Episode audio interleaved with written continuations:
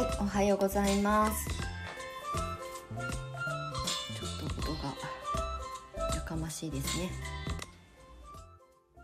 はい、えーと、6月の3日、今日は金曜日ですね。朝から遊びに来てくださった皆様ありがとうございます。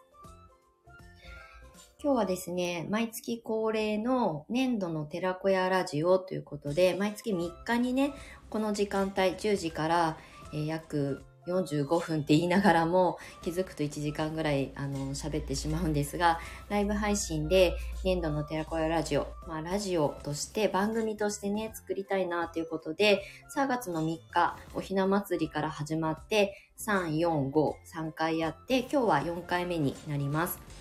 であのコラボライブみたいな形でねずっとやってきてあの今まではね年度の寺子屋の先生の、まあ、お一人あの冬香先生冬香ちゃんと2人でコラボでずっとやってきたんですけれども今日はねもうお一方年度の寺子屋の先生の第一号に なってくださった真央先生もね今日は参戦できるっていうことで、まあ、子育てママだとねなかなかこう私たちがこう発信するそのタイミングにね、あの、合わなかったりとかするので、今日はね、本当にタイミングよく、あの、合流してくださるということなので、今日は3人でトリプルコラボという形で、まあ、3人で雑談みたいなね、最近どうしてるみたいなことも含めてお話ししていく回になると思います。ただね、今日は一応私が、あの、えっ、と、モデレーターというかね、ナビゲート役なので、あの、こうやってオープニングトークをさせてもらって、で、その後、あの、冬香先生と真央先生を呼び上げて、えっ、と、皆さんの自己紹介っていうかね、プロフィールをお話ししてもらって、あとテーマトーク今日ちょっと一つ掲げているので、そのテーマトークについて3人でおしゃべり、雑談していきたいなっていうのと、あとね、質問コーナーを最後に設け、最後っていうか、あの、最後の方に設けているので、まあ、事前に、あの、インスタの DM とかでいただいている質問だったりとか、あとは年度の寺子屋のあの資料請求、先生の、えー、と資料請求をいただいた方からメールでね、私にお問い合わせいただいていることもいくつかあるので、それをそれぞれの先生たち、子育てママに対してとか、あと脱サラ組の冬香先生、まあ私も脱サラ組なんですけど、その二人にそれぞれちょっと投げかけてみたいなっていう質問コーナー。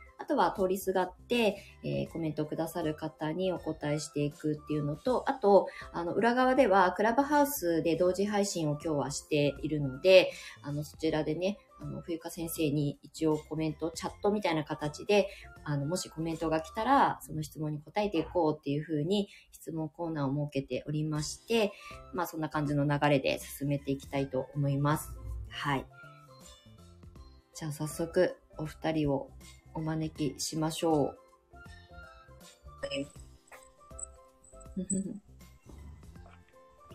はい、おはようございます。おはようございます。聞こえてるかな？聞こえてますよ。大丈夫。大はい、丈夫おはようございます。おはようございおはようごます。ざいます。聞こえてるかな？聞こえてますよ。大丈夫。大丈夫おはようございます。おはようございおはようござます。あ、なんか時差、時差がある。大丈夫。はい、おはようございます。おはようございます。あ、なんか時差、時差がある。大丈夫。はい、おはようございます。なんかね、ずっとはう、はうってるっていうか、なんか山、山彦のようになってる。はうってますね。なんかね、ずっとはう、はうってるっていうか山、山彦のようになってる。うってますね。なんかね、ずっとはう。今ね、あの、おそらく、あの、うんちょっとガチャガチャしてたと思うんですけど、ふゆかちゃん、ふゆか先生がクラブハウスも同時配信してくれてるので、そこでもしかしたら音声が、あの、バグっちゃってるかもしれないんですよね。なので、あの、二人でいつもライブやるという、前回もクラブハウスで同時配信したんですけど、やっぱり最初ね、うまくいかないんですよ。私これ二人だったら全然大丈夫？そう。で、あの、ふゆかちゃんが入ってきても全然大丈夫なんだけど、あの、クラブハウスでも音声配信だから、おそらくそこで、えっ、と、バグっちゃってる。だから、あの、ふゆかちゃんが喋るときだけ、えっ、と、マイクオンにするとかしないと、おそらく、あの、ぶつかっちゃってるんじゃないかなって、なんとなく今思いました。なるほど。そう。だから、ふゆかちゃん上がってきていただいて、えっと、自分が発言するときだけマイクオンにしていただくとかね。どうせあの、3人でわーって喋っちゃうとうるさくなっちゃうので、あの、っていう風にやると多分落ち着くんじゃないかなと思ってます。これも、あの、トライアンドエラーだから正しい答えがまだ導けてないっていう。ね、難しい。これは、だから私は別にマイクオフとか別にしなくても大丈夫。マオさんは、あの、このスタイフの中にしか今いないので大丈夫だと思います。はい。ゆかちゃんをお招きしましたが。はい。こんにちは。あ、なんか変わった？変わった？うん。うん。治った？なんか特別なことした？いや、一回今落ちて、うんもう一回参加を押したんですよ。うんうん。そしたら今こうなってます。え、じゃあ何も別に変わらず、クラハンも同時配信しつつ、今こうやって、はい、入ってもらえてるってこと？はい、今クラハはうん。入ってまして、うんえーっと、今ね、喋ってます。あ、じゃあ、あの、同時に音声は二、二方向に発信できてるってことだね。はい、先ほどクラブハウスは開いて、うん。一回、さっきスタンド FM はうってたっぽいから、うん。ミュートにしたんです、クラブハウス私。はいはい。で、今もう一回マイクをオンにしたら、うん。今こうなっています。おーまあね、あの、よくアプリとかでもよくバグったりとかすると、もう一回こう入り直したりとか、再インストールしたりとかすると、あの、ちゃんと立ち上がったりとかするのと一緒だと思うので、はい。はい。よかったです。とりあえず安定したっぽいので。はい。はい。まあ、な、生ものだからしょうがない。いろんなことが起きます。うんうん。はい。じゃあ今日は年度の寺子屋ラジオボリューム4になりました。3月からスタートして、あの、3回、ふゆかちゃんとね、コラボでずっと、あの、配信を一緒にさしてもらってて、今日は4回目になります。で、4回目はね、今日、まおさんも、あの、参戦できますっていうことで、あの、平日だしっていうことで、子育てママだとね、やっぱり週末が重なったり、連休とか重なるとね、なかなかタイミング合わなかったりとかするので、今日は平日ってこともあって、あの、やってみたいっていうふうに言ってくれたので、今日は3人でコラ、トリプルコラボになりますので、よろしくお願いします。お願いしますよろし。くお願いします。じゃあ、早速ですけど、って言ったらあれだけど、あの、せっかくなのでね、あの、ゆかちゃんと私は結構こうね、3回やってるので、私たちのなんかこう、プロフィールとかみたいなのは、ぐだぐだだらだら おしゃべりしてきたと思うんですけど、今日初めて聞かれる方もいるかもしれないので、えっ、と、まおさんのはいちょっとしたプロフィールと、ふゆかちゃんのプロフィールも、ちょっと簡潔に お話ししてもらえたら嬉しいです。じゃあ、まおさんから。すっごい手汗で書いてる。なんか めっちゃ緊張する。えっとですね。はい。私は今大阪で、えっ、と、クレイソムリエとしてクレイのある子育てを発信をちょこちょこしてる子育てママです。めっちゃ簡単に言うと、こんな感じなんですけど。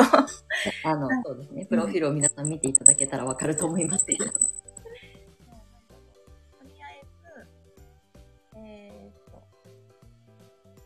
が2歳になる直前からクレイのある生活を始めて、うんで、そこからすごいやっぱりクレイに私自身も助けられたことがあったりいっぱいしたので、そういうことを発信していきたいなと思って。まだまだなんかクレイってちょっとずつ広がってはきてるけど、やっぱり知らない人もまだまだいるので、はい。楽になる子育てうん。プレイがあることですごく楽になることがあるので、そういうところをどんどんどんどんシェアしていきたいなと思って活動しています。はい。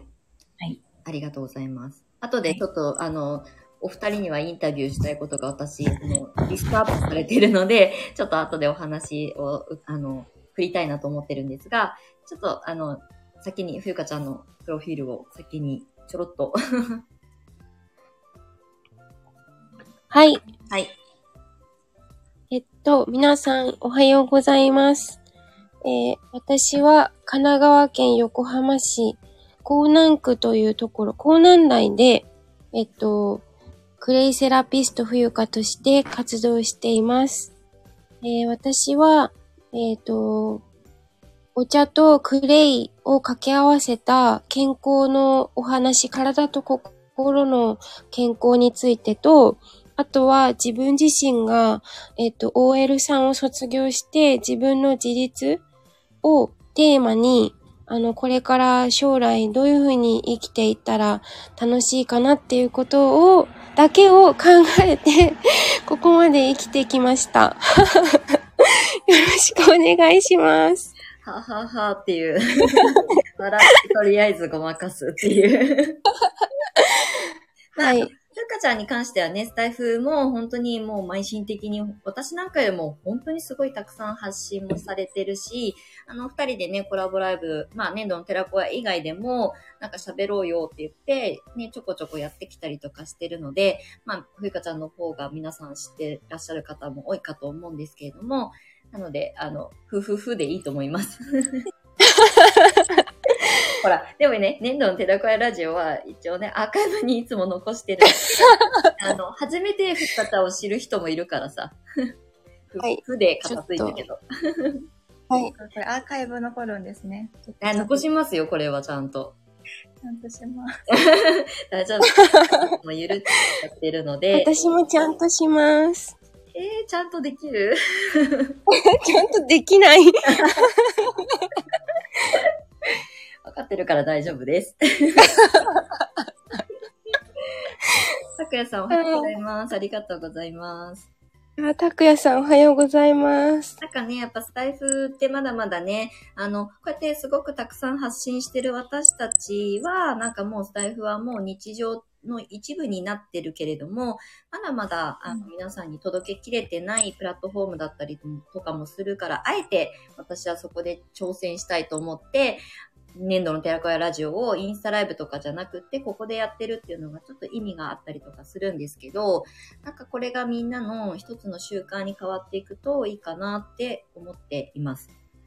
うんなので、あの、ね、まおさんも、えっ、と、チャンネル持ってるけどなかなかね、一人で発信がなんか心細いなって思ってできなかったこととか、あの、まあ、ちょっと自分で久しぶりに撮ってみたけど緊張するから なかなか発信が続かないとかってあると思うんですけど、まあ、それをね、克服じゃないけど、慣れるのに、こういう場所でね、みんなで喋ると、こういうふうに話せばいいんだっていうことが分かると、ちょっとハードルが下がるかなっていうふうに思ってるので、今日はそんなふうに私が、あの、リードしていきたいと思います。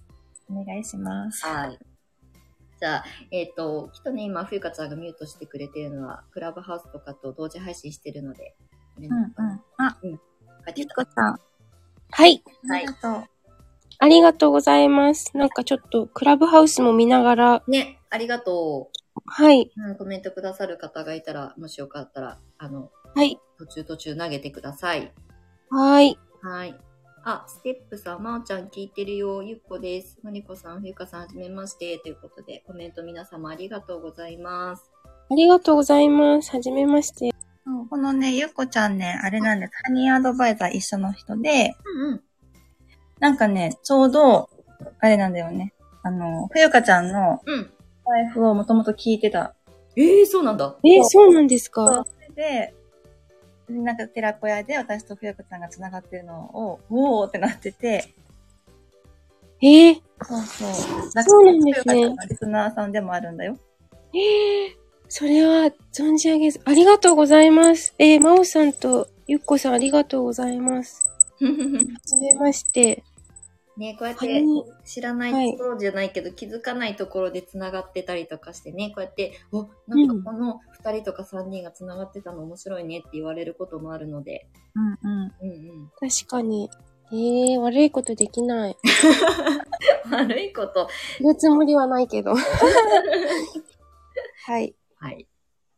で楽しんでいつもね、あの、配信もしながら、みんなと繋がりながら、ね、のん寺子屋も、えっ、と、発信もしているので、まあそこをね、皆さんにもっともっと、あの、知ってもらいたいなと思って始めたのが、このラジオ形式のものなので、今日はね、あの、せっかくまおさん初参戦なので、えっ、と、はいこの後ね、ちょっと私はテーマトークをちゃんと考えてあるので、そこに対して、あの、3人でおしゃべりしながら、それぞれにちょっと投げたい質問をね、あの、ここでお話ししたいなと思ってるんですけれども、いいですか、心の準備は。大丈夫です。そう。で、今日テーマトークとしては、あの、まあ、年度の寺子屋の先生に、まあ、ジョインしていただいて、まあ、お二人とも、まあ、1年目が過ぎましたよね。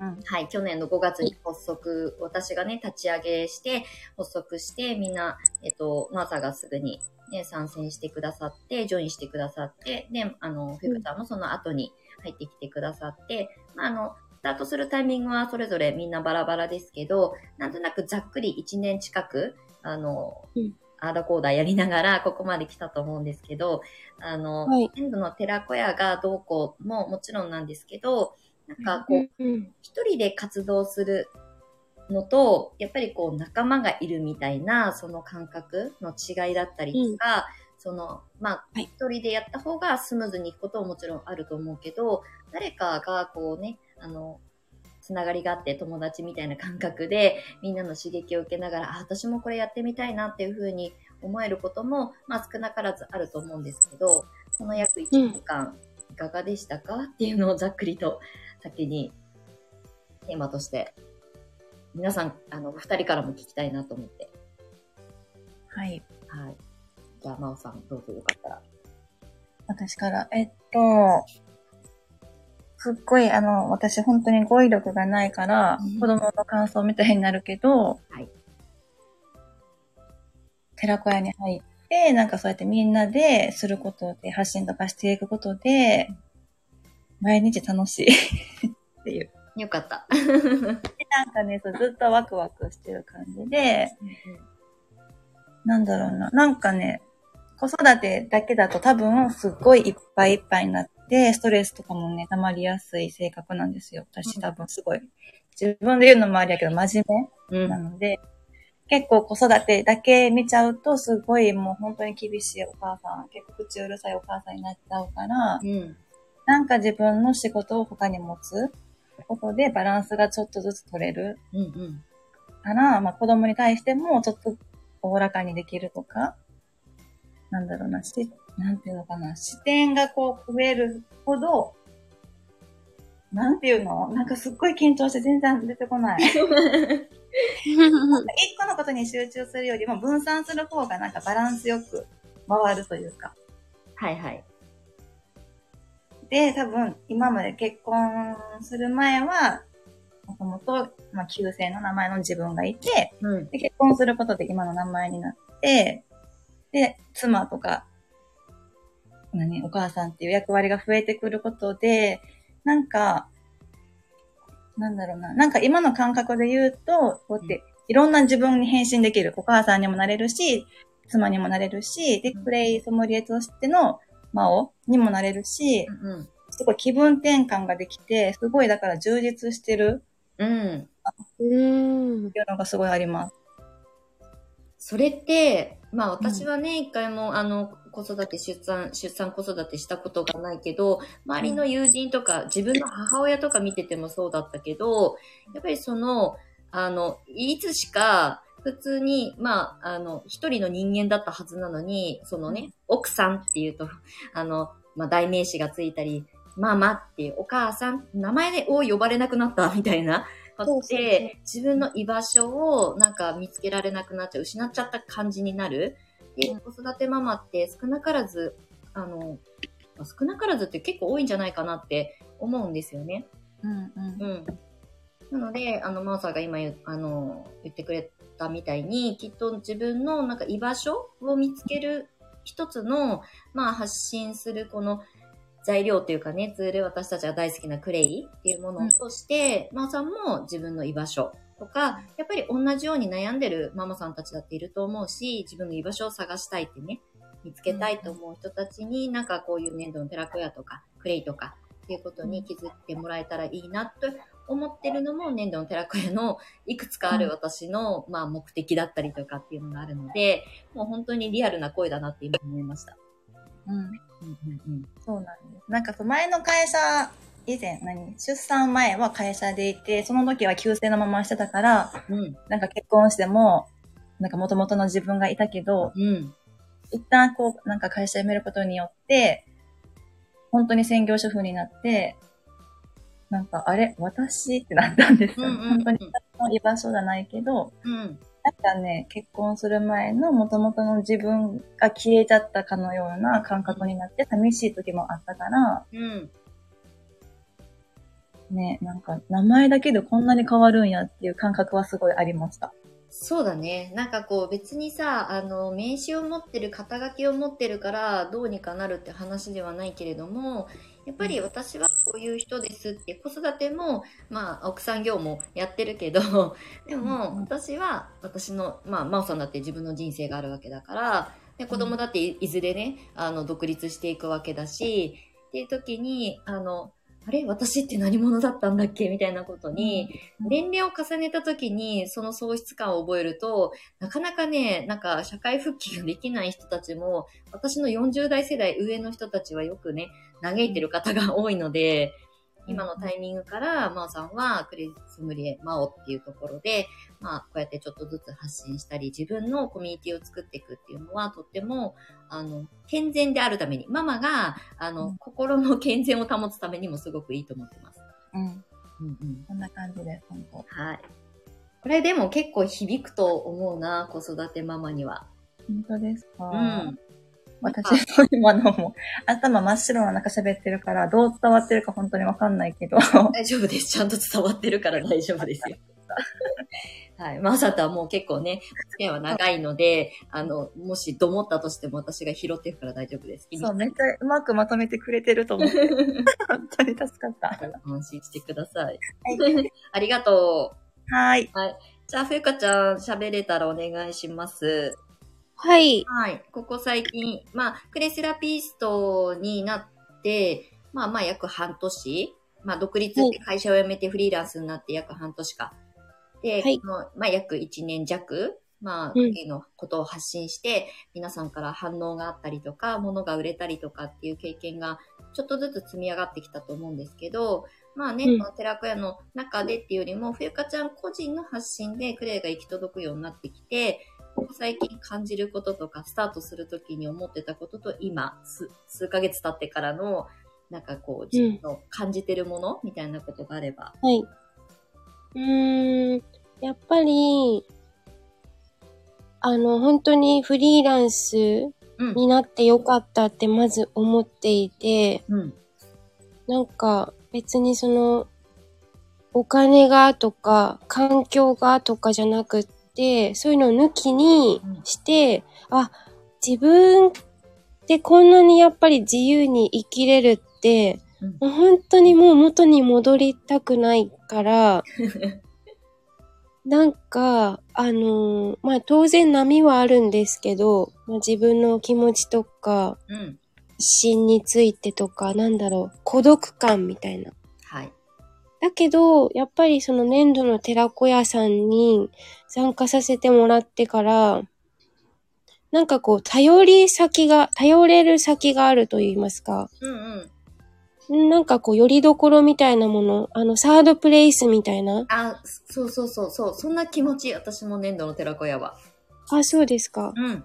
はい。が、あの、できた感じがして、うん。あの、なんかすごい助かっているんですよね。その、もちろんクレイセラピーがなければ入っていないけれども、なんかそういうのも全部ひっくるめて、なんか本当に、が、学校じゃないけど、うん。なんか本当に、クモン、本当にそれこそやっぱりね、マリコさんおっしゃってますけど、クモンうん。あの、ねえ、ちょっと聞いてよっていうのが、あのね、ノルテラ小屋ではぶつけられるから、えあの、なんかすごい、うん、助けられているなっていう感覚ですね。ー、うんうんうん。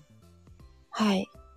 なんかいつもね、粘土の寺子屋の先生の、あの、クローズドのさ、あの、オープンチャットって言いながらもクローズだけど、でもそこでね、うん私がああだこうだ結構私がポンポンポンポンこんなの使ってみたら、こうだったよとか、例えばキャンバでこんなチラシ作ったよとかってな、もう投げる頻度が高いから多分うるさいと思うけど、でもなんかね、うんそれをや、あの、試してもらって、真央さんもこの間ね、あの、チラシっっていうか、ね、あの、集客用のやつを作ってみて、なんか今まで、まあ、まーさんの発信、私ももう、言ったらもう3年近くみ、お互い見てるじゃない？うんうん。うん。だから、あ、変わったなって思った瞬間すぐ気づけるし、で、なんかキャンバ使ってみたらこうできたっていうのも、私もなんか、あの、使ってみたら面白かったよって提案したら、すぐ使ってくれたのがすごく嬉しかったし、なんかそうやって、私も使ったことがない、発信したことがないものやってみたらこうだったみたいなことをみんなに投げられる場所ってすごく、私もすごい、なんか楽しいですよね。なんか、自分にはない、いいうん。情報がこう飛んでくるから、うんうんそういうのって一人じゃできないじゃないですか。見つけきれないこともあるしね。うんんうん。きっとマリコさんに出会ってなかったら、私その、このスタイフ自体もやってなかったし、うん知ることもなかったと思うから、うん。うん。それはすごい大きいと思います。うん。なんかタイミングだよね。これって多分、私に出会ってなくても、いずれもしかしたらこの音声メディア自体が、わーってインスタみたいにみんなが使う当たり前のツールになったら、まあ使ってたかもしれないけど、でもその一歩手前っていうか、二歩も三歩も手前に、やったら面白いよっていう、ちょっと投げかけ、投げかける変人がいるっていう ことに、まあ出会ってくださったことで、今こうやってこのラジオもね、成立してるからさ、私はすごくご利用ししてよかったなと思ってます。はい。ありがとうございます。あ、ふうかちゃん、ちょっとミュートになってるから、拾ってくれてるのかわかんないけど、あのね、今日、ちょっと、あの、テーマトークとして、今、あの、それぞれにお話を伺ったんですけど、最近ね、あの、私のもとにね、インスタとかの DM とか、メルマガ読んでくださってる方から、やっぱりいろんなこう、えーまあ反応があったりとか、そのクレイって最近すごくいろんなとこで見るようになったので、なんかすごいクレイセラピストとか、例えばクレイソムリエもそうだけど、クレイを仕事にするのにすごい興味がありますとか、これは脱サラ組もいるし、あのうん子育てママもいるし、まあそういうお問い合わせが結構来るんですね、私のもとに。で、はい。お二人の周りでも、えっ、と、まあ、真央さんはクレイソムリエになったのが約2年ぐらい前かな。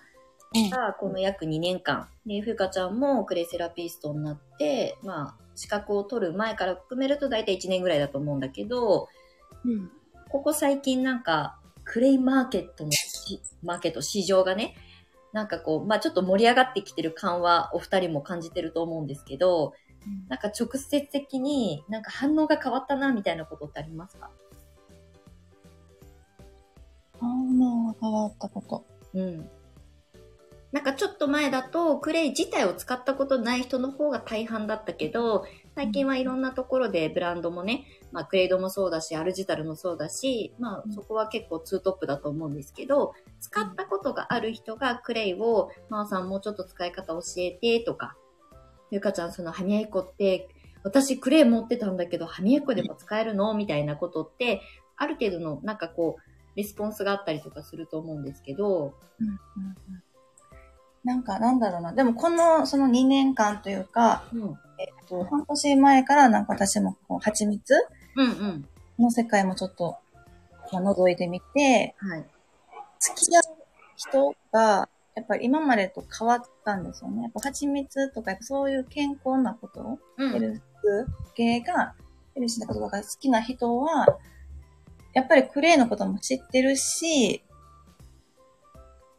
なんかそういう知ってる人に必然と出会うことが増えてきてるかな。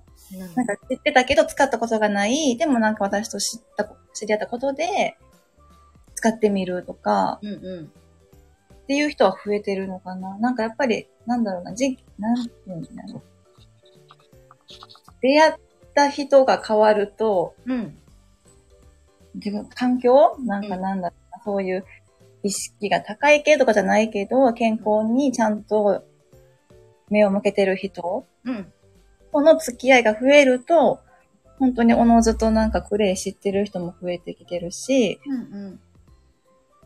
そういう世界ではクレイが、だからもう結構馴染んできてるのかなっていう感覚はあります。うんだでもやっぱり地元の友達とかでは、うんまだ全然クレイのこと知らない人が多い。そうだよね。うん。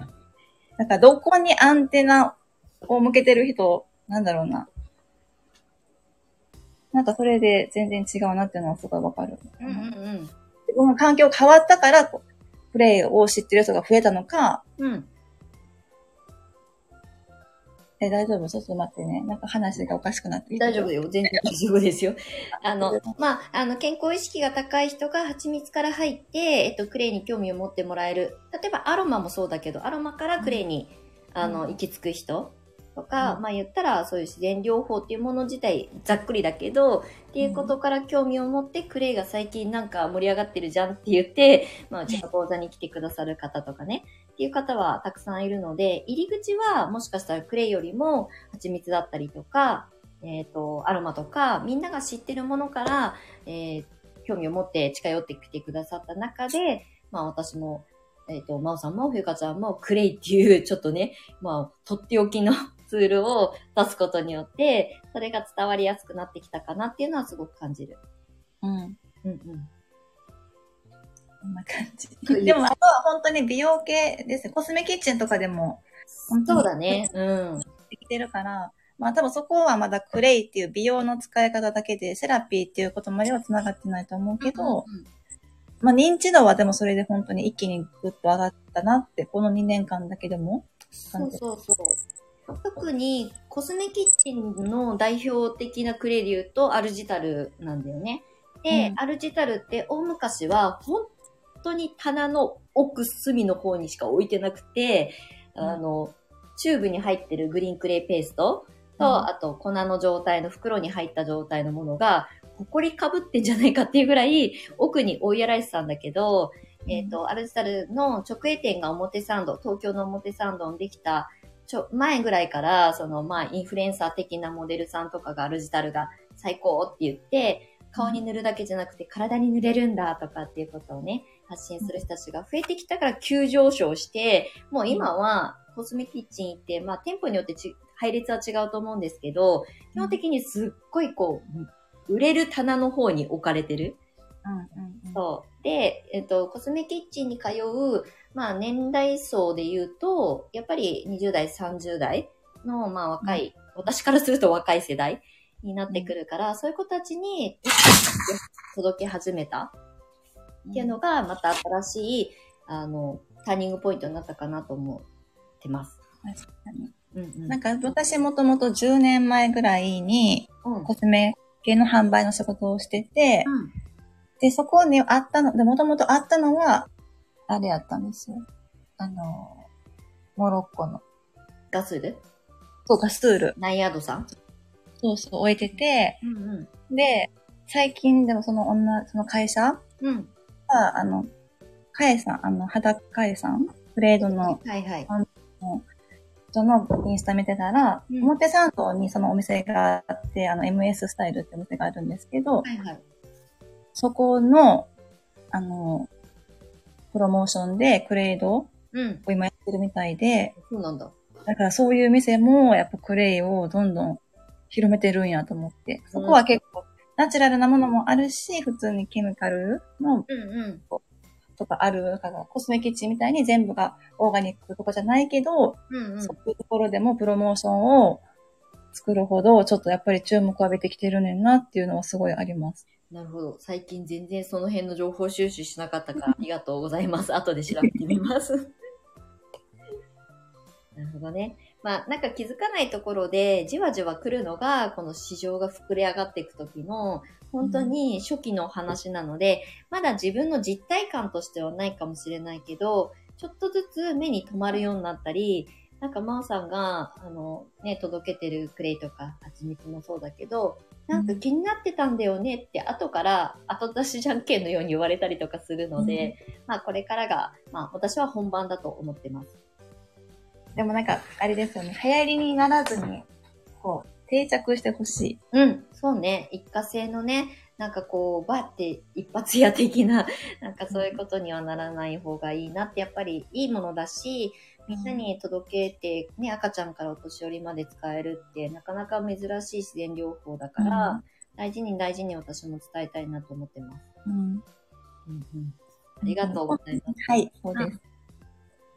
大丈夫？言い残したことはない？まだ終わんないけど。いや、だから本当に赤ちゃんからお年寄りまで使える自然療法ってクレイだけかなと思ってるから、そうだね。あの、利益が少ないからっていう面で。うんうん。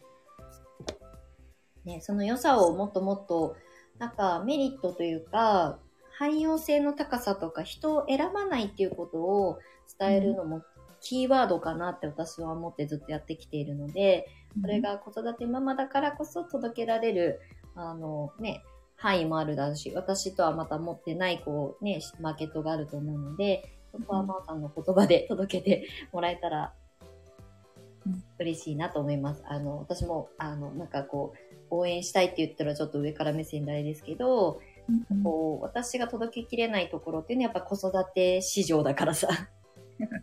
頑張ります。いやいやいや、楽しんで伝えてください。はい。はい。じゃあ、ふゆかちゃん、もし上がれたら喋っていただきたいんですが、最近、ふゆかちゃんを取りま、囲む。はい。最近、はいってでかい声が。でかい。最近どうですか？あの、歯磨き粉のキットとか結構順調になんかオーダー来てますよね。あ、そうですね。あの、昨日も実は、暮らしのクレイセラピーのうんうん。ライン講座を受けてくださって、はい。それはね、本当にこの音声、スタンド FM からのご縁なんですよ。うんうん。はい。で、ルクセンブルクのお客さんだったんですけどす、ごいね。ワールドワイドだね。すごいワールドワイドとか思いながら、え、なんか日本人あ、日本人で、旦那さんが多分向こうの方なのかなへえすごい。はい。なんかね、私すごい楽しかったんですよね、昨日。え40分のつもりがなんか1時間超えてて、ー。うん。あ、ごめんなさいとか言いながら、なんか無事終わったんですけど、はい。あの、なんかやっぱり私が歯磨き粉が大好きすぎて、うん。それに反応して、お申し込みをくださった方で、うんうん。うーん、そう。だからなんか、その、何ですか、クレイがやっぱりいろんなところで発信してきた中で、あの、使ったことはあるけど、美容パックが皆さん美容パックって言われるんですよ。そうね、お顔のパックね。はい。で、まあ、歯磨き粉とか、グレイウォーターの話とかすると、え、そんなやり方もあるんですかって聞かれて、うん。あ、やっぱりそこまで、そのやっぱパックで終わっちゃってるんだなってうん。いう感じ。だからさっき真央さんもおっしゃってましたけど、本当に流行り、廃り、廃りじゃないけど、ここで終わるんじゃなくて、なんか本当にこう、地に足をつけて根を張って、こう、覚醒していくじゃないけど、そういう風になってったら、すごい嬉しいなって思いますね。うんうん。うん。おそらく、あの、ふゆかちゃんとはね、個別にミーティングしたりとかするときに、いつも、もう、ふゆかちゃんが歯磨き粉をもう本当にドハマりしてるのも私にも伝わってくるので、私以上にね。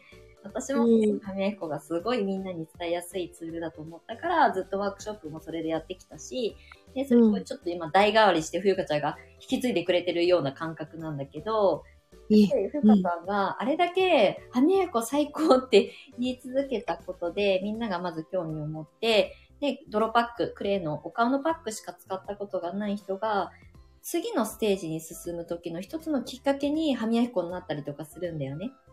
うん。うん。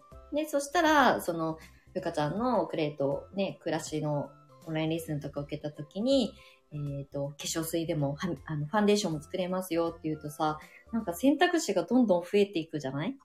はい。が、すごい、受けてくださってる方からすると、目から鱗だけじゃなくって、え、これ一個でこんなこともあんなこともこんなこともできるのとかって、え、これ面白いから私も、それこそ誰かに伝えたいじゃない？大大切な人にね、こういう風に使ってもらいたいっていう風に、周りの人に伝えてくださる方が増えていくと、私は思っています。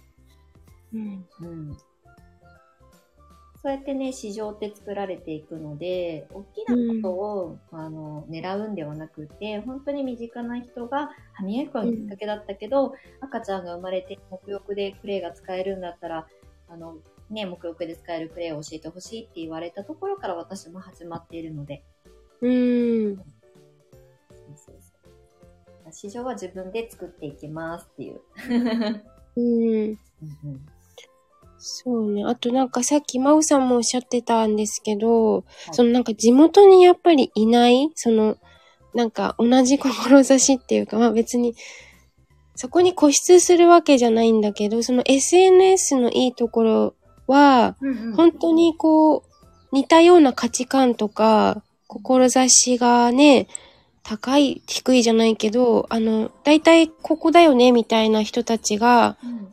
こう瞬時に集まれたりするから、うんそこでいろんな思いを共有できるっていうのは、すごくこう、うん、やっぱり助けられる部分とか、楽しい。あの、あ、そうだよね、みたいな、やっぱり共感を生むから、うん。それはすごい助かってますね。うん。はい。まあ、SNS の良さって私はもう何十年も SNS 結構ずっと長く使ってきてるから、スタイフに限らず、インスタに限らず、うんうん。なんかやっぱ自分の身近にいた幼少期から一緒にいる友達とは価値観が同じかって言ったらそんなことはなくて、うん。うん。なので別に身近な友達、本当にあの歩いてね5分ぐらいに住んでる友達が同じ思考なわけではないからさ、逆に SNS でその共感できる相手にピンポイントで繋がれるっていうのは私はすごくいいなと思ってるから、私は別に直接会ったことがなくても SNS であのつながりがたくさん増えたし、うん。自分の思いを発信しやすい場所だったりもするじゃない？直はい。接友達にはなかなか説明できないけど、自分の思いをさ、文字に起こしたりとか写真で表現したりすることで、それが必要だと思ってくださる方がキャッチアップしてくれるだけの話だから、その方がねうん。多分自分のやりたいことを実現する上でも、とても、あの、スピード感も増すだろうし、うん。その方が、あの、なんかね、ああだこうだ考える必要がなくなるから、私はそっちの方が最短距離でいいなと思って、自己表現するのにもね。うんうん。どんどんみんな SNS でつながって、リアルで会えたら会えばいいし、そうじゃなくても、ね、年度の寺子屋も、あの、まあ、私はこの3人、えっ、と、ふうかちゃんと、まおさんと、あと、今日はちょっと参戦できてないけど、あの、さいちゃんね、先生。うんは、全員私は会ってるけど、みんなそれぞれ会ったことがないじゃない？うんだけど、なんか意外と近くにいる感覚になってくれてたらいいなっていうふうに思う部分もあるので、会ってなくても、なんか同じ思いとか志とか方向性が似てると、こうやって集まれるのかなって思うので。うん。はい。はい。うんってうん。いうので、なんかか簡単にまとめちゃいましたが。はい。はいでもなんかあの、今日ね、この後質問コーナーと思ったんですけど、私のところにはレターは届いていないので、うんはい。ふうかちゃんの方のクラハにはあってないですかね。クラハにも今のとこ質問はなくて、はい。6人通りすがって、1人残ってくれてます。あ、あっていう感じまたね、はい回を重ねないとね、こういうことって浸透していかないと思うので、あの、今日は3人で、まずはトリプルコラボは今日初なので、あの、おしゃべりができて嬉しかったのと、あと質問コーナーで話そうと思ったことは、全部今この、この前でテーマトークでお話した中に全部集約したので、とりあえずははい今日は、あの質問コーナーは、ここで解決したかなと思うので、またなんかね、あの、アーカイブとか聞いてくださって質問が来たら、また次回のテーマにしたいなっていうふうに思います。はい。はい。ということで、なんか私がすごいこう、仕切っちゃってるからあれなんですけど、せっかくなので、最後にね、あの、二人の告知コーナー、イエーイっていうことで、告知を、あの、それぞれワークショップだったりとか、今募集中の講座だったりとか、ぜひ、アーカイブに残すし、シェアするので、よかったらしてください。まおさん、もしよかったら。はい。じゃあ、いい、え、先いいですか？どうぞ。はい、どうぞ。ありがとうございます。えっと、今月の6月の28日の火曜日にうん、ワークショップを、クレイのワークショップをします。ただ、ちょっと、大阪の自宅で開催するので、ちょっと近隣の方とか、大阪の方しかね、参加はできないと思うんですけども、うん今回は、ちょっと、私が8月に出産を控えているので、多分最後の、産前最後のワークショップになります。はい。なので、いつもはなんか一個テーマを決めて作ってたんですけど、今回は、えっ、とね、クレイファンデーションと、クレイ歯磨き粉うんと、クレイバスボムうん。を、一つ選んでもらってもいいし、二つ選んでもらってもいいし、三つ全部作れるようにもしてます。なので、もう全部簡単にできるし、すぐにお家でも継続して作ってもらえるうん。簡単なものにしてるので、うんぜひ一度ワークショップに来て、一緒にワイワイ盛り上がれたらいいなと思ってますので、よろしくお願いします。はい。募集はう、んえっと、インスタの DM でやってるので、よろしくお願いします。はい。あ、じゃあお問い合わせはインスタグラムの、えっ、と、DM からマーさんに直接ってことですね。はい、そうです。お願いします。じゃあ、えっ、と、産前最後の、はい。まあ、産後ももちろん続くんですけど、うん一応ね、まあ、出産が控えてるので、えっ、と、夏の、まあ、始まりの前に、あの、うん最後の、まあ、あの、オフラインでやるワークショップは多分きっとそれが最後になると思うので、うんもし、あの、子育てママで、実際子育てしながら自宅で、えっ、と、クレイを伝えるお仕事として、えっ、と、携わってる真央さんがどういうふうに、見せてるのか、伝えてるのかっていうことを体験してみたいなっていう方は、まあ、関西近郊の方に限定されちゃうかもしれないんですけど、よかったら、あの、遠方からでも ぜひ大阪まで行っていただいて、あの、参戦していただけたらいいなと思います。オンラインはやらないんですか？オンラインは、えっとね、やりたいんですけど、私がすごくアナログ人間なので、あの、チャレンジはします、でも。はい。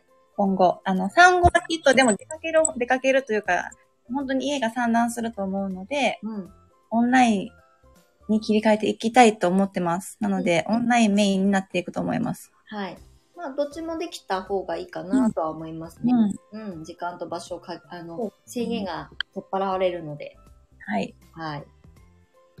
じゃあ、3000最後のワークショップの告知っていうことで。そうはい。また、あの、年度の寺子屋の、えっ、と、アカウントの方ではシェアさせていただきますので、はいで盛り上げていきましょはい。う。はい。じゃあ、冬香ちゃん、告知で。はい。はい。えっ、と、私は6月の6日の月曜日うん。に、10時から12時半まで、あの、お茶屋さんのお店番ライブをします。ああ。でもこの店番ライブはちょっと有料配信なので、うんあの、お近くの方はぜひ会いに来てくださいっていう告知にします。なるほど。はい。はい。スタイフの、えっ、と、メンバーシップだっけ？それは。そうですうん。メンバーシップで、まあ、特典としてはですね、はい。その、来てくれたお客さんの交流、まあ、私がおつなぎ、もし、つながりたいってお客さんがいたら、まあ、そこでちょっと交流を図れるので、うんあの、まあ、そういう特典があったり、結構いろんなお客さん、本当に多種多様なので、面白いかなって思うから、すごい私はおすすめです。はい。あの、はいゆうかちゃんのご実家は、えっ、と、石田園さんというお茶屋さんでね、おばあちゃんから、お母様から、今 3, はい三代でやってるのかな？で、あはいお店番をね、時々されているので、そこでお茶の販売はもちろんのこと、ふゆかちゃんとおしゃべりができますっていう場所ですよね。そうです。はい。はい。ふゆかに会いたかったら、石田園に来てねっていう。ねっていう、そういう告知。はい。あと、講座はちょっとまだ未定なんですけど、デトックス講座を開きたいなと思っております。おそれはまた固まったら、あの、クレ、あの、クレイがある暮らしのね、わあの、オンラインレッスンをはい一段落したタイミングだと思うので、また新しいテーマでね、はい、はい。作ってはい。発信されるのを私も楽しみにしております。ありがとうございます。はい。じゃあ、ちょっと私も最後に告知をさせてもらっていいですか？おまけで。はい、もちろん。あの、まあ、年度の寺子屋のね、先生の募集はい、あの、引き続きずっとしてるんですけど、私も年度の寺子屋の先生の一人として、この夏からちゃんと、ちゃんとって言ったらあれですけど、活動しようと思っていて、えっ、と、今までね、クレイセラピストを育成する講師で、この6年間やってきて、今年の秋で7年目に教室は、教室業としては入るんですけど、あの、まあ、ここにね、いてくださるお二人は、私の発信を見てくださってると思うので、気づ、お気づきだと思うんですが、あの、アーシングアートっていうね、新しいカテゴリーを作ろうと思っていて、クレイを使った漆喰アートで、感情の解放っていうことで、まあ、制作、まあ、要するにクリエイティブなあの自然療法っていうことを、まあ、ワークショップ形式なのか、ちょっとまだ形はね、あの、模索中なんですけど、そういったことを年度の寺子屋の中で展開しようと思っているので、私も夏以降、年度の寺子屋の先生の一先生として発信を頑張りたいと思いますっていうお話でした。はい。はいあ。りがとうございます。うん。楽しみ。はい。なのでね、みんなそれぞれ、あの、自分のまあ、ライフステージがあったりとか、ライフスタイルがあったりする中でも、一つ、あの、まあ、共通してあるのがクレイが、えー届けられるものと、まあ、クレイかける蜂蜜とか、クレイかけるお茶とか、クレイかけるアートとかっていうことで、なんかみんな先生たちの強みとか、もう魅力を掛け合わせをしながら、ちゃんとお仕事につなげていきましょうっていうことが、そもそも年度寺子屋のベースなので、それをね、形に一つずつ、あの、ちょっとずつ、あの、焦らずに続けていけたらいいなと思ってるので、まあ私は結構前のめりだから、ああだこうだ言うことが多いかもしれないんですけど、皆さんのペースと皆さんの、まあ言ったら、叶えたい未来の自分の姿をね、えっ、と、想像しながら、これからも末永くお付き合いいただけたら嬉しく思います。お願いします。はーい。よろしくお願いします。あ、まさきさんがいらっしゃいませ。年度の寺子屋イベントも楽しみにしてるよ。うん。ね形、今、オフラインでできるイベントとかはね、やれたらいいなとは思うけど、みんなそれぞれ場所がね、あの、バラバラに離れてたりとかするので、まあ、オンラインイベントっていうのも、最近さ、コロナの、あの、この2年間で結構飽きてるから、オフラインで何かね、リトリート的なことができても面白いかなとか、妄想はしてるけど、はい。ね、リトリートめっちゃやりたいですよね。ね、そうだよね。みんなも行きたい。うんうん、沖縄に行こうぜみたいなやつやってもいいかなと思ったりとかする。行きたい。ねじゃあ、まおちゃんとりあえず8月の出産があるので、まあお二人目だからね、そんなにこう、わちゃわちゃすることは一人目と違ってないかもしれないですけど、まあ落ち着いて、あの、来年、再来年とか、みんな今年度の寺子屋をもっともっと、まあ、爆発的にね、先生を増やしたいってわけじゃないけど、ちゃんとこういう意思疎通ができた仲間たちが増えた段階で、リトリートというか、みんなで、なんか、懇親会じゃないけど、で、その延長線上でイベントがあってもいいかなっていうのは妄想はしてます。楽しみ。はい。まあ、あの、目標はね、あの、いくつ持っててもいいと思うので。はい。ということで、なんだかんだ今日はちゃんと頑張って私もタイムスケジュールを作ったおかげで、そんなに大幅に オーバーすることなく収まったかなと思いますので、ラジオだからさ、ちゃんと一応タイムスケジュール考えなきゃいけないと思って、今日はちゃんと頑張りました。ありがとうございます。もう私のグダグダをすごい上手にまとめてもらえたから、もう感謝です。本当に。それが役割なんで、おまけ。そう。ということで、まあ、いあの、急に締めに入りますけど、まあ、年度の寺岡屋ラジオ、今日はボリューム4ということで4回目。で、えっと、毎月3日の午前10時から約、まあ、今日も50分超えちゃいましたが、約1時間弱、あの、ライブ配信でしばらくは続けていきたいなと思って、今日は4回目なんですけど、また、えっと、次回は7月の3日。で、あの、そこにジョインできる先生と一緒にやれればいいかなと思ってるので、引き続き、まーさんとか、あの、ふゆかさんとか、今日は、あの、参戦できなかった、さいちゃんとかと一緒にお話またできたらいいなと思ってるので、またテーマトークだったりなんとかっていうのは直前になって、あの、一緒に交流してくださる皆さんにはシェアしていきたいと思います。はい。はい。はい。じゃあ、あの、年度の寺子屋、なんか周りにちょっとずつ自分の仲間も増えていくと面白いと思うので、あの、みんなにもプラスになるように、私も最大限のバックアップをしていきたいと思いますので、楽しんでいってくださると私は嬉しいです。ね、あと関西、関西方面もなんかほんと増えてほしいなってめっちゃ思います。そうだね。うんなんか、年度の寺子屋関西支部とか、まおさん作ってよ。本当だ。誰か関西ね。あの、ふゆかちゃんもそうだよ。横浜支部とかね。じゃあ私、湘南支部とかさ。はい。はい。じゃあみんなそれぞれ、この今ね、あの、おしゃべりしてくださってる先生お二人と、まあ、あの、さえちゃんと、まあ、さえちゃんは茨城だから茨城支部が立ち上がってもいいしね、私の地元だし。うんうんあもう支部長になってください。ね、そこでなんか面白いイベントがあったら私が、あの、回ります。全国暗夜するのが目的だったんで。ね、いいですよね。うんうん。じゃあ、まーさん、大阪支部よろしくお願いします。力になれるように努力します。いや、マーサーが楽しくできるコミュニティを一緒に作っていけたらいいなと思うので。うんそれでこうね、みんな寄ってきてくれるように、うん。楽しいアピールがもっとできたらいいかな、していきます。うん。まあ、今日さ、マーさんがじ自分の自己 PR の時にお話ししてくださったみたいに、その、やっぱり子育てママって孤独を感じたりとか、自分の存在意義とかですごくこう、悩んだりとか、それで産後うつになったりとかする女性って少なくないと思うんですよ。だからそういう女性たちが、なんか自分の一つ、もう一つ生きがいができたらいいんじゃないかなと思うから、そういう子育てママだけじゃないけど、そういうことをこれから目指そうとする女の子たちにも届いたらいいんじゃないかなっていうふうに思っております。ね。うん。もう、あの、まーさんも人生の先輩になってくるからね。30代になってくると。もうミドル、ミドル。ミドルなんで、本当に。もうそろそろ私の世代においでおいでになっちゃうから。だから本当に、なんかそういう風に成長していきたいなって、あの、あります。あの、こうなりたい像はあるから、うんうん。に向かって、はい。自分があとは努力していくだけ？うん。うん。じゃあ、楽しみながら、一個一個、大事に温めて、あの、作っていきましょう。はい。はい。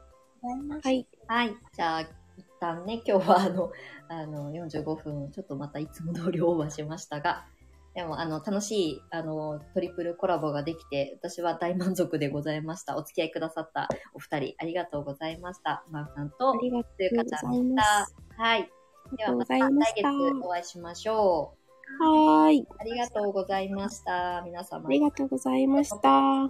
たくやさんもありがとうございました。クラブハウス。あ、来てくださってたのね。はい。うん、ありがとうございました。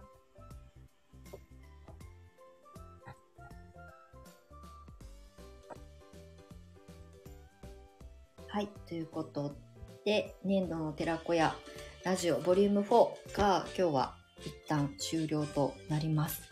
はい、月に1回なので結構ね、話したいことがてんこ盛りで、もうね、2人も3人もいると質問したいこともたくさんあるし私も喋りたいことがあるのであの結構交通渋滞が起きるんですけどあの最後までお付き合いいただいた皆様ありがとうございます。で、私が発信してる内容だけじゃなくって今日ね、あの、コラボで、えっ、と、おしゃべりしてくれたお二人の、まあ、考え方だったりとか、スタンスだったりとかっていうことが、こういうラジオの中で生の声としてお届けできたらいいなと思ってスタートしているので、また来月、えっ、と、7月3日も、えっ、と、引き続き、あの、年度の寺子屋ラジオは、まあ、しばらくは多分私のチャンネルで続けていこうかなと思っているので、また、あの、時間が合う方がいれば、あと、アーカイブにこのまま残させていただくので、えっ、と、時間に合わない方は、あの、ぜひアーカイブの方を聞いていただけたら嬉しいと、く思います。はい、ということで、結果ちょうど1時間になりました。はい。朝からお付き合いいただきましてありがとうございました。コメントも皆さんありがとうございます。ではまた次回7月3日10時にお会いしましょう。ありがとうございました。年度の寺会ラジオでした。バイバーイ。